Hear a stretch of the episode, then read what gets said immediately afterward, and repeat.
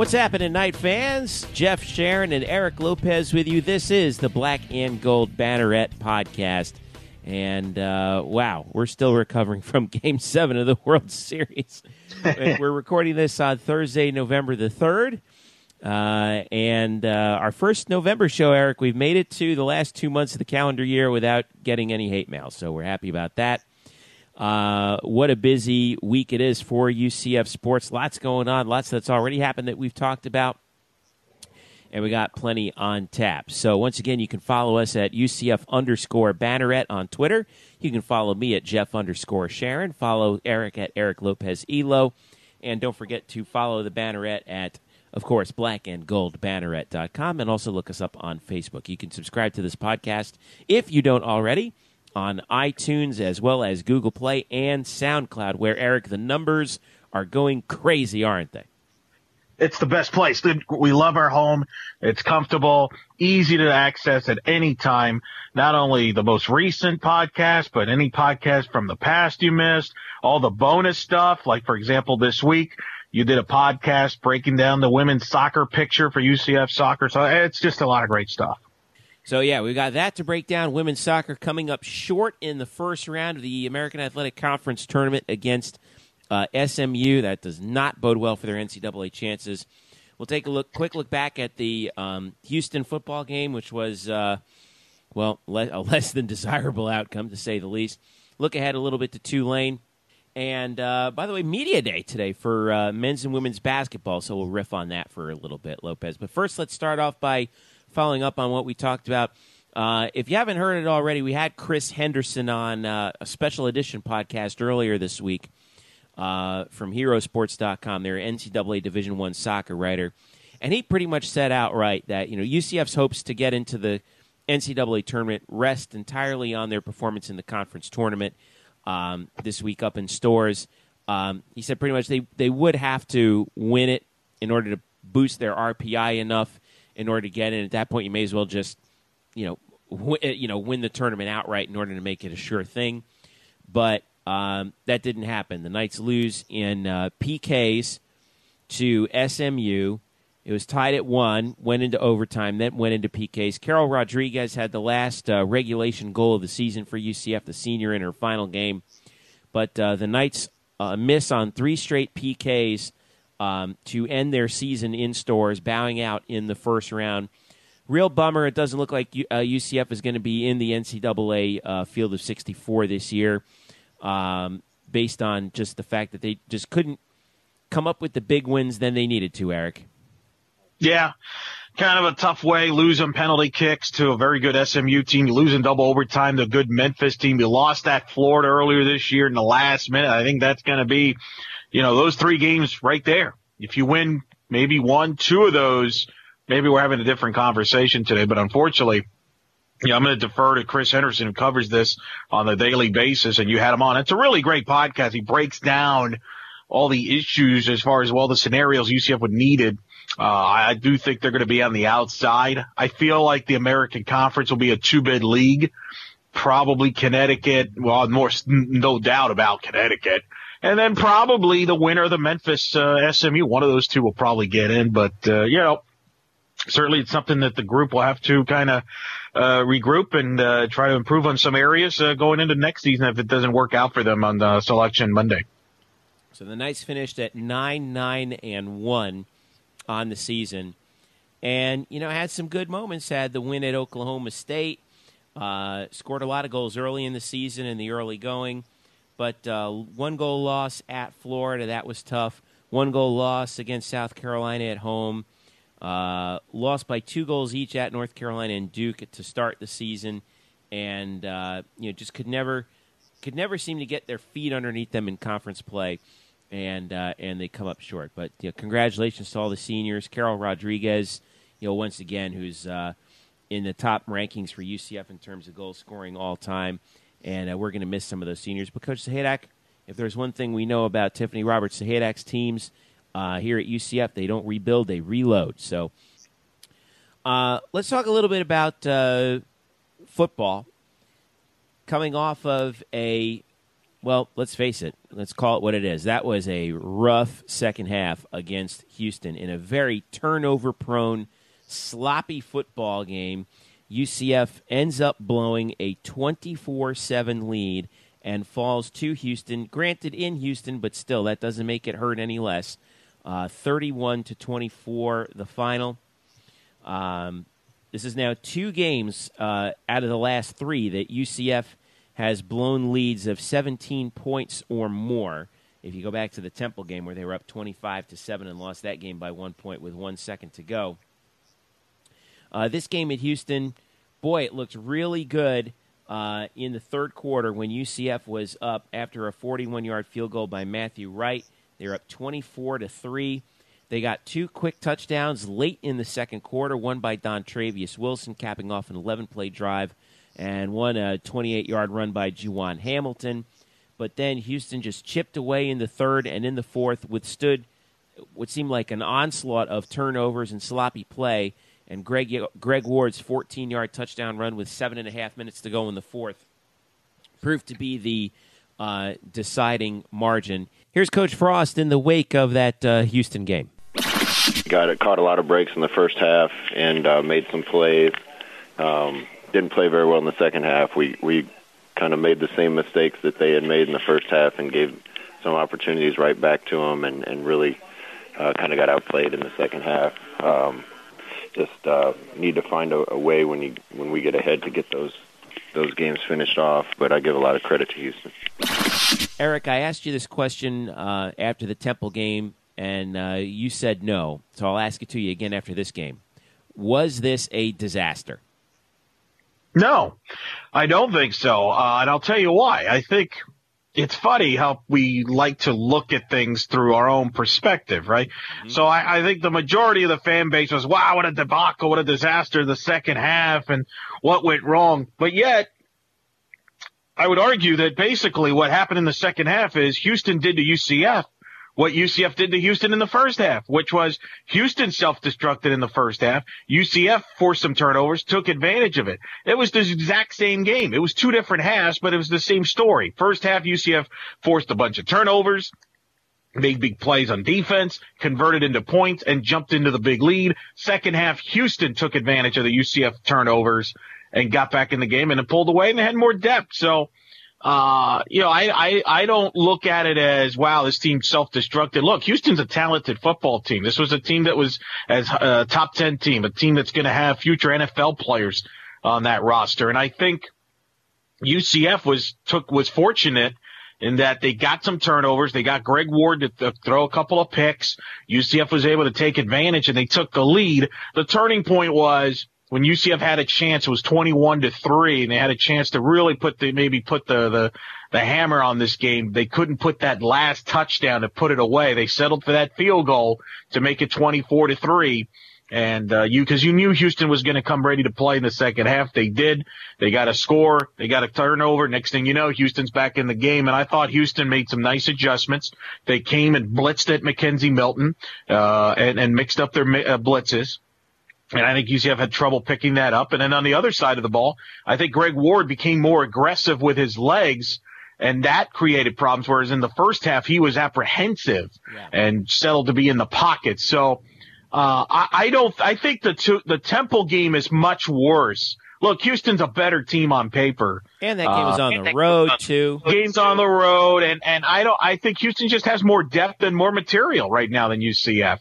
Uh, so I, I don't, you know, it's funny, like fans are what they are. I'm, I'm pretty convinced, Jeff, when they're, when te- fans teams lose, right? It's always the coach's fault, right? Like, when was the last time that a team, when they're, the team's lost that, hey, you know, maybe, you know, that other team was just better than us. You know, they great job by them. It wasn't, you know, it always have to seem like to blame somebody. I told somebody, a friend of mine, like, it seemed like during the O'Leary era, right? Every game was his fault, like when they lost, but when they won, you know, the players were great. Right. You know. Yeah. Um, yeah. And I feel like we're, you know, that's how fans are, and, and I understand that. But you got to look at it from a big picture. And, and just watching that game, I never, there wasn't anything that jumped out to me that said, wow, you know, I would have done this differently. There was no Joe Maddon moments to go back to the World Series reference you had earlier. There wasn't a Joe Maddon ref a moment where you're like, what is he doing?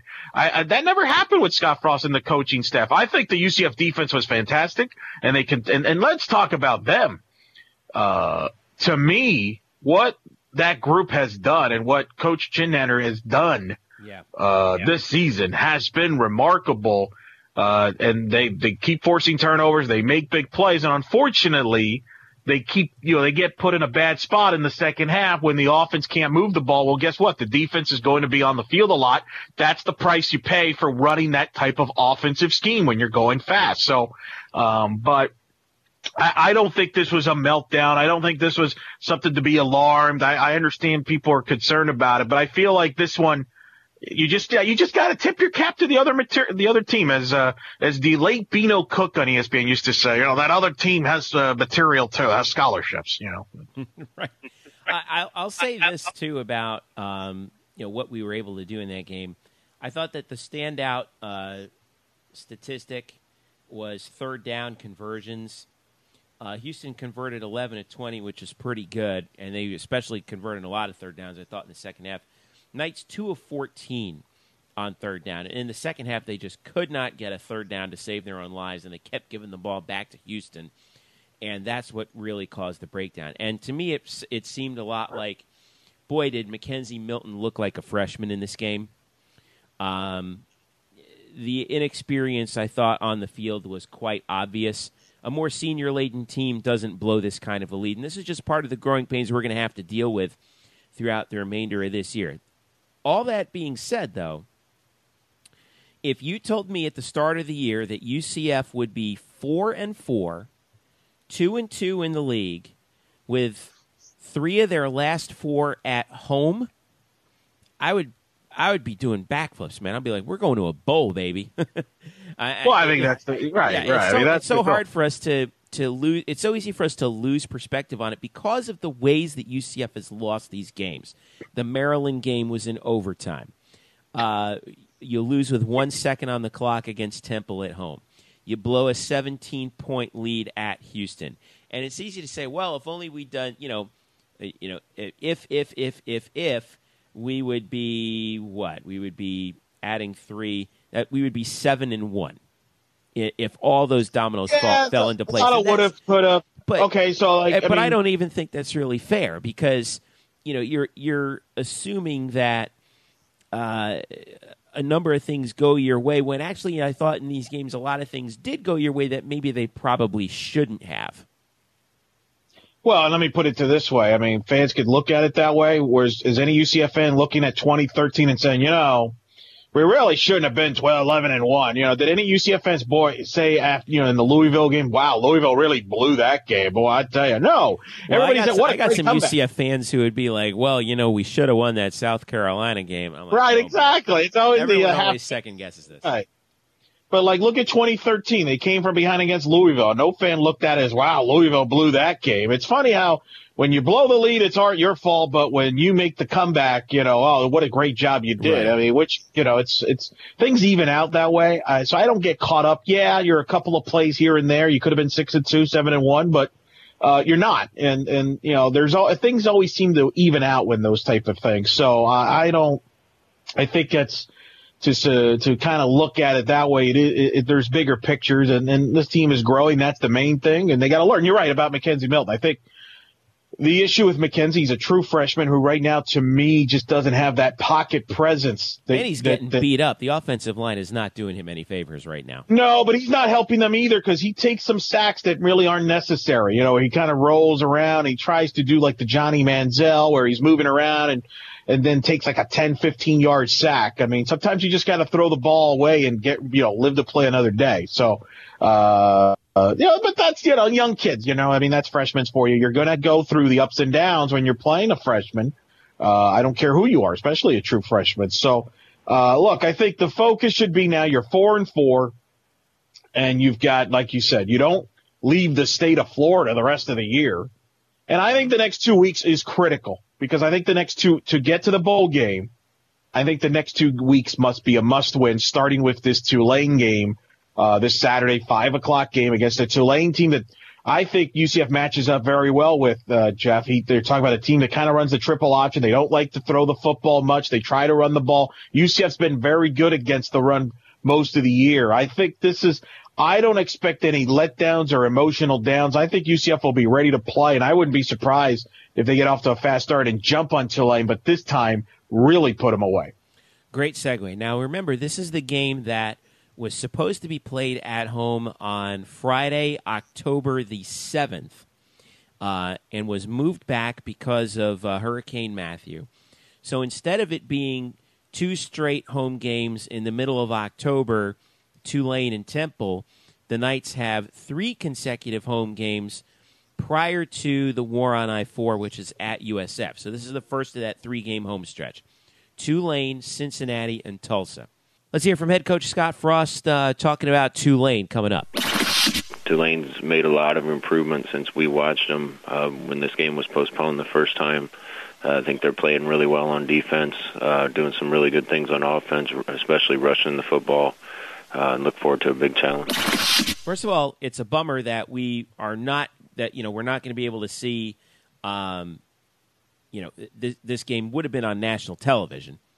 Uh, but it's not because of what happened. Well, I mean, it was going to be on it, it was going to be on ESPNU. Um, yeah, but you know, but, prime yeah. time Friday night. You know, and instead this game is scheduled to be on ESPN three at five p.m. on Saturday. Yeah, well, I mean that's the breaks. I mean that's you know it is what it is. I mean a little bit, you know, a little bit of a bummer in terms of exposure, but you know, nonetheless, it Tulane not very good at least right now. But um, win this game and beat Cincinnati and bang, you're bowl eligible after going 0 and 12. And then you got and Tulsa, which right. is going to be tough, and then at USF, and USF's obviously very good this year, but um, but that's a good position to be in, don't you think? Yeah, you'd be rather have those at home, and I agree. I think you look at this way the schedule is. Tulane is the, right now has yet to record a conference win. They're the last place in the West, and then Cincinnati. They've been a, a they have just had a mess uh, this year. I mean, Tommy Tuberville and their team. They're not very good. They've gone through quarterbacks. I think to me, if you can win those two games, you're six and four, because then you're facing Tulsa and USF, which could end up being the American Conference Championship game. That right. could be the two best teams in the league if you don't count, you know, if you discount Houston. So, um, I would rather go in six and four, not having to worry about, geez, you're gonna have to pull an upset to get Bo eligible. Uh, if you, that's what you got to do. You got to take care of business at home. And I think that's something this team has to do. I mean, we could talk about the blown leads. I think the bigger issue is you've lost two games at home, you know, so you want to build uh, uh, some confidence that you can win at home. And I think that's something that this group needs to build going into next season. So Tulane comes in at three and five, like we mentioned, zero oh and four in the league. Uh, and a quick look at the American standings: they are dead last in the West. They're the only winless team in uh, the American West. Uh, Navy, by the way, still atop that division at four and one. Tulsa at three and one. So they uh, so Navy has one game in hand on that. By the way, but as we look at uh, this game, you know, you might think, okay, well, you know, Tulane not that very good, but what? How does this bode for us? Set, Vegas has us as a 17 point favorite in this game. Over unders at 50. Uh, this is as of Thursday night. Uh, Tulane, they do put points up on the board, 28.4 a game, but they give up a lot of points. And uh, in terms of 27.6, uh, which is three, which is a field goal more allowed per game than UCF at least at this point. Uh, and they uh, uh their their mo is the run. They're averaging 248 uh, rushing yards per game, just 107.6 passing. And uh, that it, you know when you come to Tulane, you're gonna have you're gonna have to deal with their running attack. they are coming off of three uh, consecutive losses to SMU at Tulsa and to Memphis. Um, and last time I, I found if my memory serves me right, last time they came to UCF, um, we beat them, but in a game that was a little bit uh, disappointing. I remember O'Leary saying that uh, UCF played very uninspired football uh, in a game where UCF beat Tulane, but it was very sloppy. Nick Montana, Joe Montana's son, actually was the yep. quarterback in that game. He's gone, but that was 2014. Yeah, 2014. And, so and we really don't, and we don't want to bring up that last year's game in Tulane. Yeah, that was, was a, that was a disaster. But, um, but UCF right now, at least in terms of ESPN's Power Football Index, is an 80% uh, likely favorite to win this game and get back above 500. So, um, you know, it, it, what? Let me ask you this, and this will be my real only question for you about this game. What could go wrong? How could this go wrong?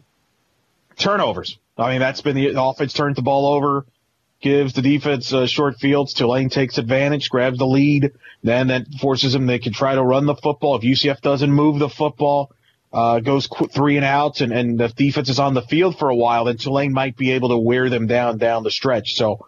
Uh, I think if you're Tulane, the goal is to make this a four quarter game. If you're UCF, you want to get off to a good start and get off to a big lead and force mm-hmm. Tulane to throw the football. That's going to be the thing. But the thing I like again, UCF's been very good for the most part against the run this year. Uh, and I think that their defense will be geared up for this. And I, I expect the offense to bounce back after the second half. And I think they'll be ready to play. And I think UCF, this is the, of all the games, this is the most confident I am of any game. I feel very confident. I will be shocked uh, if we're talking next week about anything other than a UCF comfortable win. Yeah, I, am with you on that one. Um, I do think though that one of the key differences for UCF in this game is going to have to be the fact that Tulane, when they're going to try and play keep away, they're going to try and uh, hang on to the ball with the rush, and you got to be able to answer when they come back. If they rip off a 10 play, 80 yard drive that rips five minutes off the clock, then you got to come back and you got to score right back quick on them again. And just no, keep, it's a contrast of yeah, it's a contrast of styles. Yeah, it's a contrast from a tempo standpoint. Uh, you know, Tulane's going to want to milk the clock, shorten the game. UCF wants to go up tempo, have many possessions. Both teams want to run the football and establish the run. That's what's fascinating mm-hmm. about it but yet they want to do it in different tempo, which yeah. is very interesting. I love, so, and by the way, I love that contrasting styles. Which you know, by the way, if you're watching that game, it could make for an interesting matchup, but it also could make things pretty hairy down the line. You know, these games between, like you said, sure. contrasting teams. No question about it. So, if you like running the football, this is your game, and uh, it'll it'll come down to which team can put in their style in, in, and really and put that will into the opponent. Is this a game that under Tulane's terms where they kind of control the clock and are on the field the entire game? Or is this a game where UCF is just gashing them for big yardage and jump out to big lead and force Tulane to throw the football to get back in the game? I think that's, that's going to be the story on Saturday night. So this game kicks off 5 p.m. on Saturday night. UCF and Tulane at Bright House Network Stadium. You can watch the game on ESPN three or watch right. ESPN. By the way, Cincinnati game uh, that time has been posted for November the 12th noon kick for that one at the Bright House. Uh, no TV network announced just yet for that one, so we'll have to wait on that. But uh, that's UCF and Tulane for you coming up. Uh, I do expect UCF to win. Do you think they cover? Yes. Okay. I think they should cover too. Uh, might, they may not cover by a lot, but I still think they'll cover. And oh, by the way, UCF busting out all black on Saturday. Armored in Black Day. They uh, UCF equipment, UCF underscore equipment on Twitter, released the uniforms: black jersey, black pants, black socks, and I had I've never seen this before. Black helmet with a gold outlined Knightro on the side. I think this looks sharp, man. I love I, I love the fact that we've made this a thing with us that we're turning trying to turn ourselves into the East Coast Oregon. I just think this is this is fantastic. As long as we're having better results than the Oregon team is having this year, I, am fine with it. well, I'm hopeful that we will, and you know, like I said, it should be fun. Evening game dressed in black should be fun. Glad they're doing that in the evening, obviously, because because you can't dress in all black in Florida for a noon kick. That's impossible. So, all right, stick around uh, when we come back. Uh, we'll recap a few. Uh, we'll recap volleyball who uh, took care of business in the war on I 4. Stick around. The Black and Gold Banneret podcast is back after this. Hello, Knight Nation. This is Andrew Fegley. This is Trey Strelka with the UCF Nightline Podcast, the original, the number one rated UCF sports podcast. You can follow us on Twitter and Facebook. On Twitter, it's UCF underscore Nightline and at www.ucfnightlinepodcast.com. Be sure to subscribe to us as well on iTunes, Stitcher, SoundCloud, and YouTube. And when you get sick of listening to these guys, make sure you look us up. Don't forget, that's the UCF Nightline Podcast. Go Knights! Charge on. Now, back to the Black and Gold Banneret Podcast. And welcome back to the Black and Gold Banneret podcast. Jeff Sharon, Eric Lopez with you. We wrapped up the uh, football preview Tulane. Hey, before we get to volleyball, just wanted to point out, obviously, um, recording this at night, I'm about to pass out, to be honest with you, because I'm working on about four hours sleep, just as you are, after watching Game 7 of the World Series, Eric, and some UCF connections in the World Series. First of all, obviously, a former UCF player, uh, Cody Allen, uh, the closer for the Cleveland Indians um, who pitched very well in the World Series um, for the Indians as their closer. I'm actually trying to pull up his information right now. But Cody, Boone High School graduate, uh, played uh, played briefly for UCF. Um, you know, he played quarterback too at Boone. I remember, and uh, I actually did play by play for one of his games. I remember as wow. a senior in uh, in high school, yeah, or, and as a senior in college. He was a senior in high school, I believe and uh, or no, he may. I think he was younger. I think he was a freshman in high school at the time at Boone. Uh, but watched him beat uh, Edgewater in one particular game. Uh, had a pretty good year this year for the uh, Indians. Thirty-two saves. Had 34 uh, last year. Pitched very well in the World Series. Pitched in Game Seven. Um, one other note that actually was shared by Ben Lively, the former UCF pitcher who's now in the Philadelphia Phillies organization. Uh, Ben tweeted out an interesting little box score. He said, "So I guess this happened freshman year," and he tweeted out a a, a box score from March fifth, twenty eleven. UCF playing Dartmouth. Lively defeated Cubs starter for Game Seven, Kyle Hendricks, who was at Dartmouth at the time. Uh, eight to nothing was the final in that game. UCF played Dartmouth in a very early season series. Uh, Lively went uh, in that uh, March 5th, 2011 game, went uh, six innings, gave up four hits, no runs, uh, walked three, struck out three. Hendricks took the loss, pitching five innings, gave up six hits, two runs, walked three, and struck out only two. And uh, but you know, nonetheless, Ben, I I thought that Hendricks pitched really well for the Cubs. I'm surprised Joe Maddon took him out as early as he did in Game Seven. But boy, has he come a long way from losing that start uh, at UCF. And then you mentioned one other UCF connection in Game Seven of the World Series, right? Yeah, Jake Arrieta. Now, Jake Arrieta, of course, who started the Game Six for the Cubs, pitched at TCU and actually pitched against UCF at UCF during his TCU day. So um, that's a cool thing about it. You go out to UCF baseball, you never know. You're going to see some big leaguers, future big leaguers, play against UCF, and we saw a couple guys, Jake Arrieta uh, you get to see Kyle Hendricks. The funny story about Hendricks, that night I was actually calling UCF softball. That was the night UCF uh, Renee Luers-Gillispie won her 600th game in her career. Right. They beat FAMU. Coach Gillispie is a diehard Cubs fan, just like Scott Frost is, by the way. So it's kind of eerie that and I texted her about it, uh, you know, the fact, hey, you just won, you know, the night you won your 600th game, the future Cubs game seven starter was pitching right across the street over at baseball. So, uh, it's kind of wild how that stuff kind of works sometimes. You know, and we've had, like I said, other big leaguers now.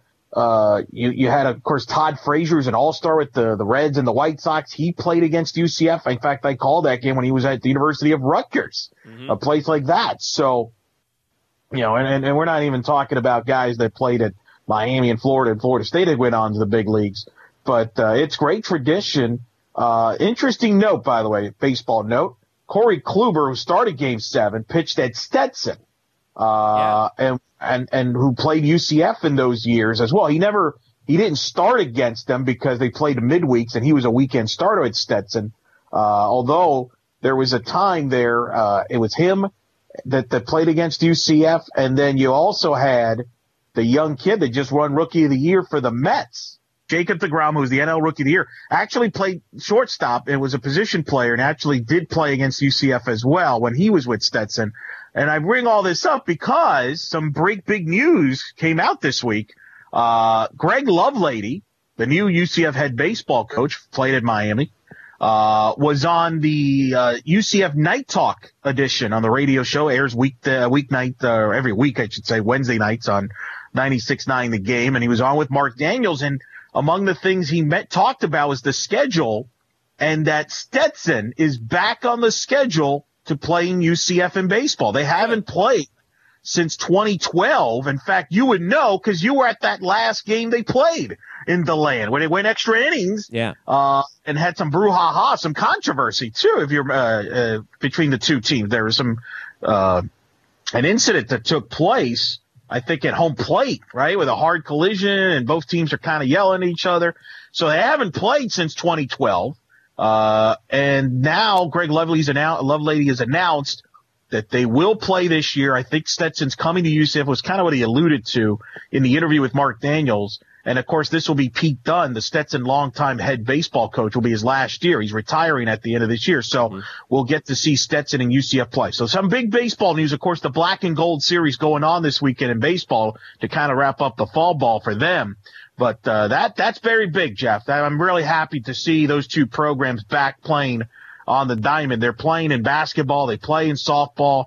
Uh, but now they're back in the diamond, which really for a long time has been a great baseball rivalry for both schools. You notice Pete Dunn also, it, it was, it's kind of been rumored or bandied about that. Uh, remember that Pete Dunn wanted to stop the series because he didn't get along well with Terry Rooney, who well, was back, an yeah, assistant right. coach under right. Pete Dunn at Stetson for a time, right? Correct, and it all stems back from that game that you Right. were at, Jeff. That 2012 game where And, and it, you know, there- it's always been a little chippy, but you know, Dunn just Yeah. did not like. He thought Correct. that that UCF under Rooney was a little bit too chippy, and so he was. You know, it, it's kind of a it's a baseball thing. You know, these things are weird. Sure, But- and and I asked I asked Pete about it uh, a little bit after that. He kind of dodged it. He said, "Hey, you know, you know, we got playing these teams, but you know, people that followed the programs internally kind of said, yeah, there was some tension there. He, you know, there were some things that he did that Pete Dunn didn't like. I guess that allegedly Rooney and his players did, and who knows who's telling. There's always multiple sides to the story." But you're right. There was some tension there, and that's why they didn't play. But uh, with Greg Lovelady now on board and Terry Rooney moving on to Alabama, obviously I think that kind of cleared the way, and here they are. Stetson UCF look for them to be back on that schedule in 2017. Uh, baseball, I'm sure they'll announce their schedule in the coming day, coming weeks. Uh, and it sounds pretty exciting, pretty normal. Florida State, you mentioned Florida home and home. Florida State's coming to UCF for two games, I think, during the week was from what I could gather in that interview uh, on that UCF Knight Talk show. So uh, that that was big, big, big baseball news. You know, I, I know it's still a little ways away, but for a lot of longtime fans like myself and yours and you, Jeff, uh, that's followed this baseball program to have UCF Stetson, it, it, it's the right thing to do. I mean, how, how many? What is it? A 30, 40 minutes separation there on a drive? Uh, depends on how much traffic you got on I four, but yeah, about Yeah. about forty five minutes. yeah, So it's a it's a it's a good win there. Win win. two good baseball programs too. One quick note Yes. also I wanted to mention on Cody Allen. I did find his stats for the uh, World Series. Cody pitched uh, four games, uh, six innings, gave up three hits, no runs, none, nothing earned. Uh, walked two, struck out twelve, and picked up one save. So Yeah, I mean, well Cody was, uh, Cody Allen. He yeah. was he was outstanding in the bullpen for Cleveland in this postseason. He was a, uh, I believe, a recruit of Jay Bergman. He was one of the last recruits of Jay Bergman. Uh, he was part of that group and Greg Cozart. And, uh, I think he left shortly after Terry Rooney arrived. I want to say, uh, a year or two after that. By the way, second year in a row, we've had a UCF represent in the World Series. Last year, you had Drew Butera. That's right. Who won with the uh, Kansas City Royals? That's right. my good friend, uh, won a World Series with the Royals and uh, was one of the great catchers in UCF baseball program. So always great to see uh, UCF in the, in big stages, whether it be uh, the World Series we had this summer in the NPF Championship. We've had representation in the Super Bowl, so I, it's always a, a positive signs uh, for the programs. Going back through Cody Allen uh, at UCF, uh, was a freshman in 2008. Had 21 appearances, including three starts, and was two and one with a 4.58. Uh, uh, did not play in 2009 in the sophomore year due to an injury, and uh, then from there he just he kind of dove into the draft. I think he took advantage of Correct. uh, Yeah. took advantage of that, and then worked his way through the Indian system and is now their closer. So, uh, bummer for Cody that he couldn't come home with a World Series ring, but uh, uh, as the Cub fans always say, wait till next year. So, so uh, all right, let's move forward to uh, volleyball. Yeah. Got a big win on the road at USF, and that means that UCF volleyball has picked up all six points for their share of the uh, war on I 4. And uh, a big win in the corral for Todd Dagenais and Knights. By the way, Todd, um, back on the sidelines at uh, for, for that match after the previous weekend. He's been battling kidney stones, and uh, but came back. They won the match with the Bulls. He's been uh, he's been a trooper, man. He's been fighting it off, and uh, but the Knights get the sweep, move to 19 and seven overall, nine and four in the American. USF, by the way, 16 and nine, seven and six. Um, but you know, got the win, 26-24 in the third. Uh, Jayla Hervey had 19 kills. Kia Braid on the other side had 16. Uh, and then the Knights head into uh, another weekend of play with, or, or, or, rather, on the road once again. But it's kind of because they're only playing at USF. It's the travel partner weekend, so they just have to fly out to Memphis and then back. They don't have two matches out on the road because they are able to bus over to the Corral and back. But uh, uh, job well done by the Knights. Uh, getting that done and uh, getting the victory over USF to get that uh, six point in to get six points in the uh, war on I four. And right now, UCF Eric uh, still in fourth place in the league at nine and four, with one more match to go uh, this weekend, but hanging around, at, hovering around the top of that women's volleyball standings. It is. I mean, this is a critical stretch here. Four straight road matches. You mentioned starting at USF, then you go to Memphis then you go to first place SMU on November the 10th and then at Tulsa, not an easy place to play on the 12th. I think this road trip is critical for UCF to be successful on a lot of levels from a conference championship chase standpoint and from an RPI standpoint. UCF's 58 in the RPI. So, you know, if you get quality wins on the road, that'll serve well in the RPI. And, uh, I think they got to go and, you know, if you can go three and one on this road trip, then I think the back end of the schedule kind of works to your favor. Then you have Temple at home on the 18th of Friday, which will be televised on the American Digital Network. Mm-hmm. And then you got UConn at home. And then you're at Tulane and at Houston. Those are winnable games and UCF can finish strong. And sometimes that could be the difference. Even if you don't win the conference title, that could, if you're playing your best volleyball at the end and the committee sees that, they might get you in. So, uh, very important stretch. Good win uh, and, a good win always beats USF. I think people will never have to apologize for that. And for, and that's one thing that Todd's done very good, Jeff, since he's been here. He has had a lot of success against USF. And, and sometimes that, you know, that means a lot to the, the alumni and the boosters. Don't, that's not kid. Yeah. And what, and, uh, you know, one other note I wanted to add to that too, the fact that UCF is now fifth, leading USF 15 to 9 in the uh, war on I-4 standings. And we, I had one other shout out that I wanted to give out in uh, cross country, by the way. Um, American Athletic Conference Cross Country Championship in Cincinnati. Uh, UCF uh, finished higher than USF, by the way, as a team. SMU uh, defeated Tulsa for the top finish, but UCF uh, defeats or, or, you know finishes better than USF, and then also, and I want to give a quick shout out, Anne Marie Blaney won the individual uh, conference championship in cross country uh, with a time of 20 minutes and 14 seconds, um, taking the victory in cross country. And I think that's in the 5K, if I'm not mistaken. So, congratulations to her.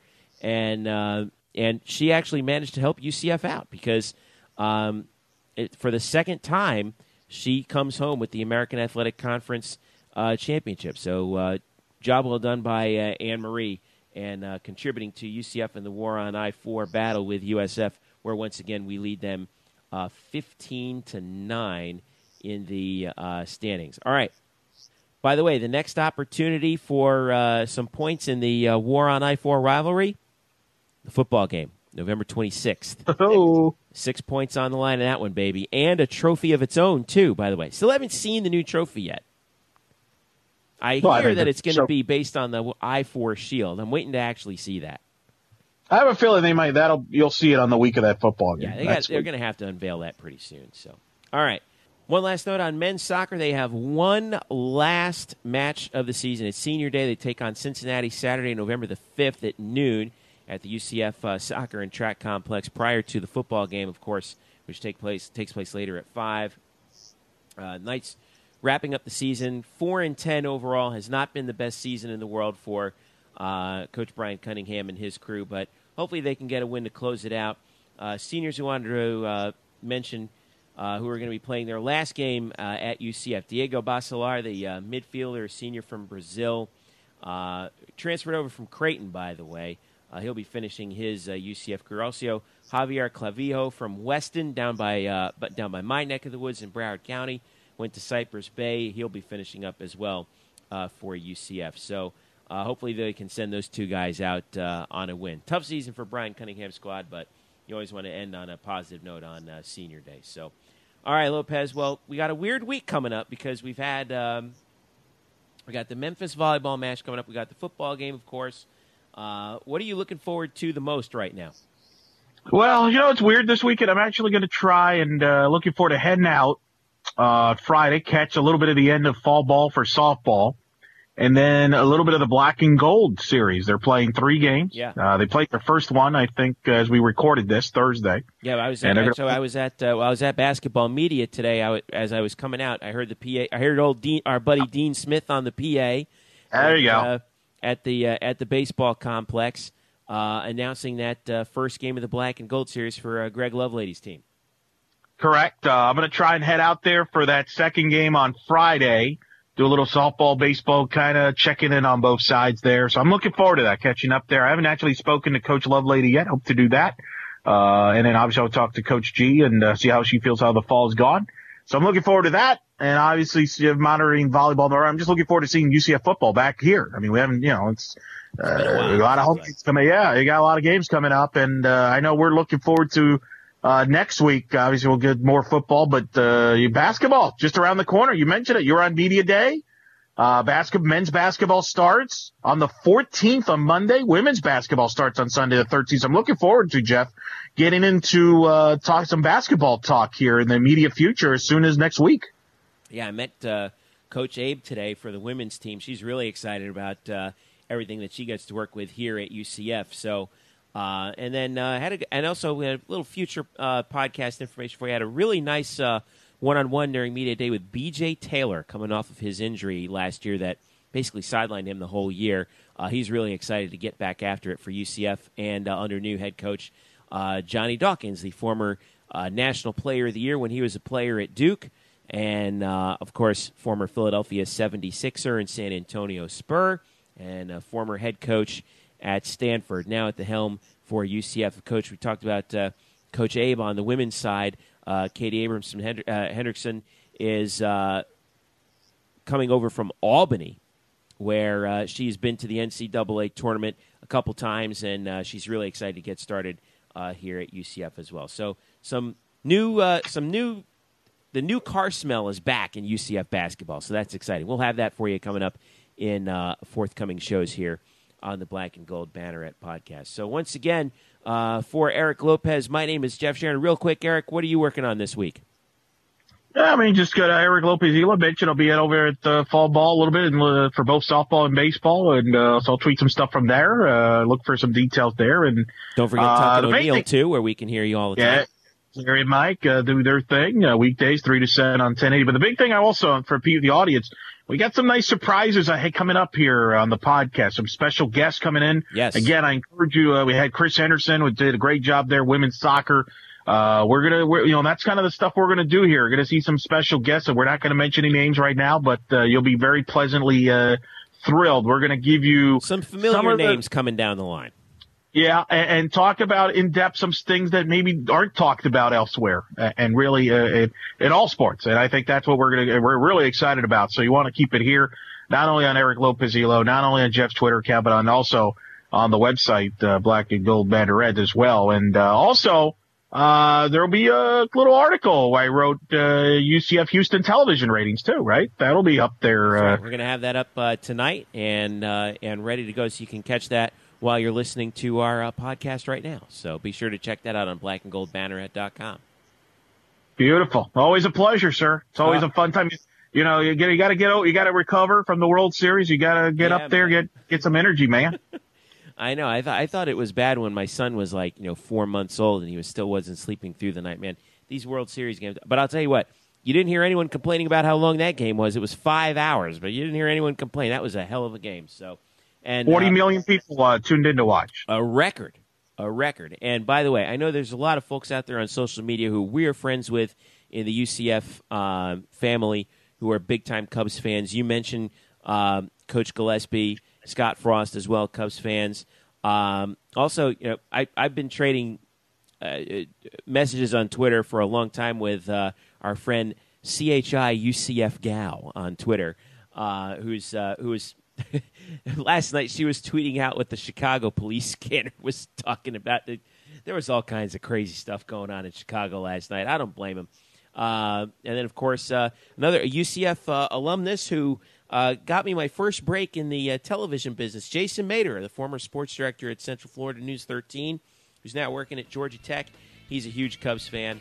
I uh, asked him, "How you doing this morning?" He's like, "Very tired, but I'm happier than you could possibly imagine." So, uh, wanted to send uh, big shout outs to all the UCF fans who are Cubs fans out there.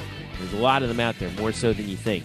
Uh, which happens when you know your team is on basically on national TV for a long time, as they were on WGN for uh, forever. So all those Cubs fans out there, enjoy it, soak it in. It's a lot of fun. So, all right, Eric, we'll talk to you soon, brother. Talk to you later, Jeff. All right. Don't forget you can follow us at UCF underscore Banneret on Twitter. And don't forget to look us up on Facebook and subscribe to our podcast on iTunes, Google Play, and SoundCloud. So for Eric Lopez, my name is Jeff Sharon. Thank you so much for listening. This has been the Black and Gold Banneret Podcast.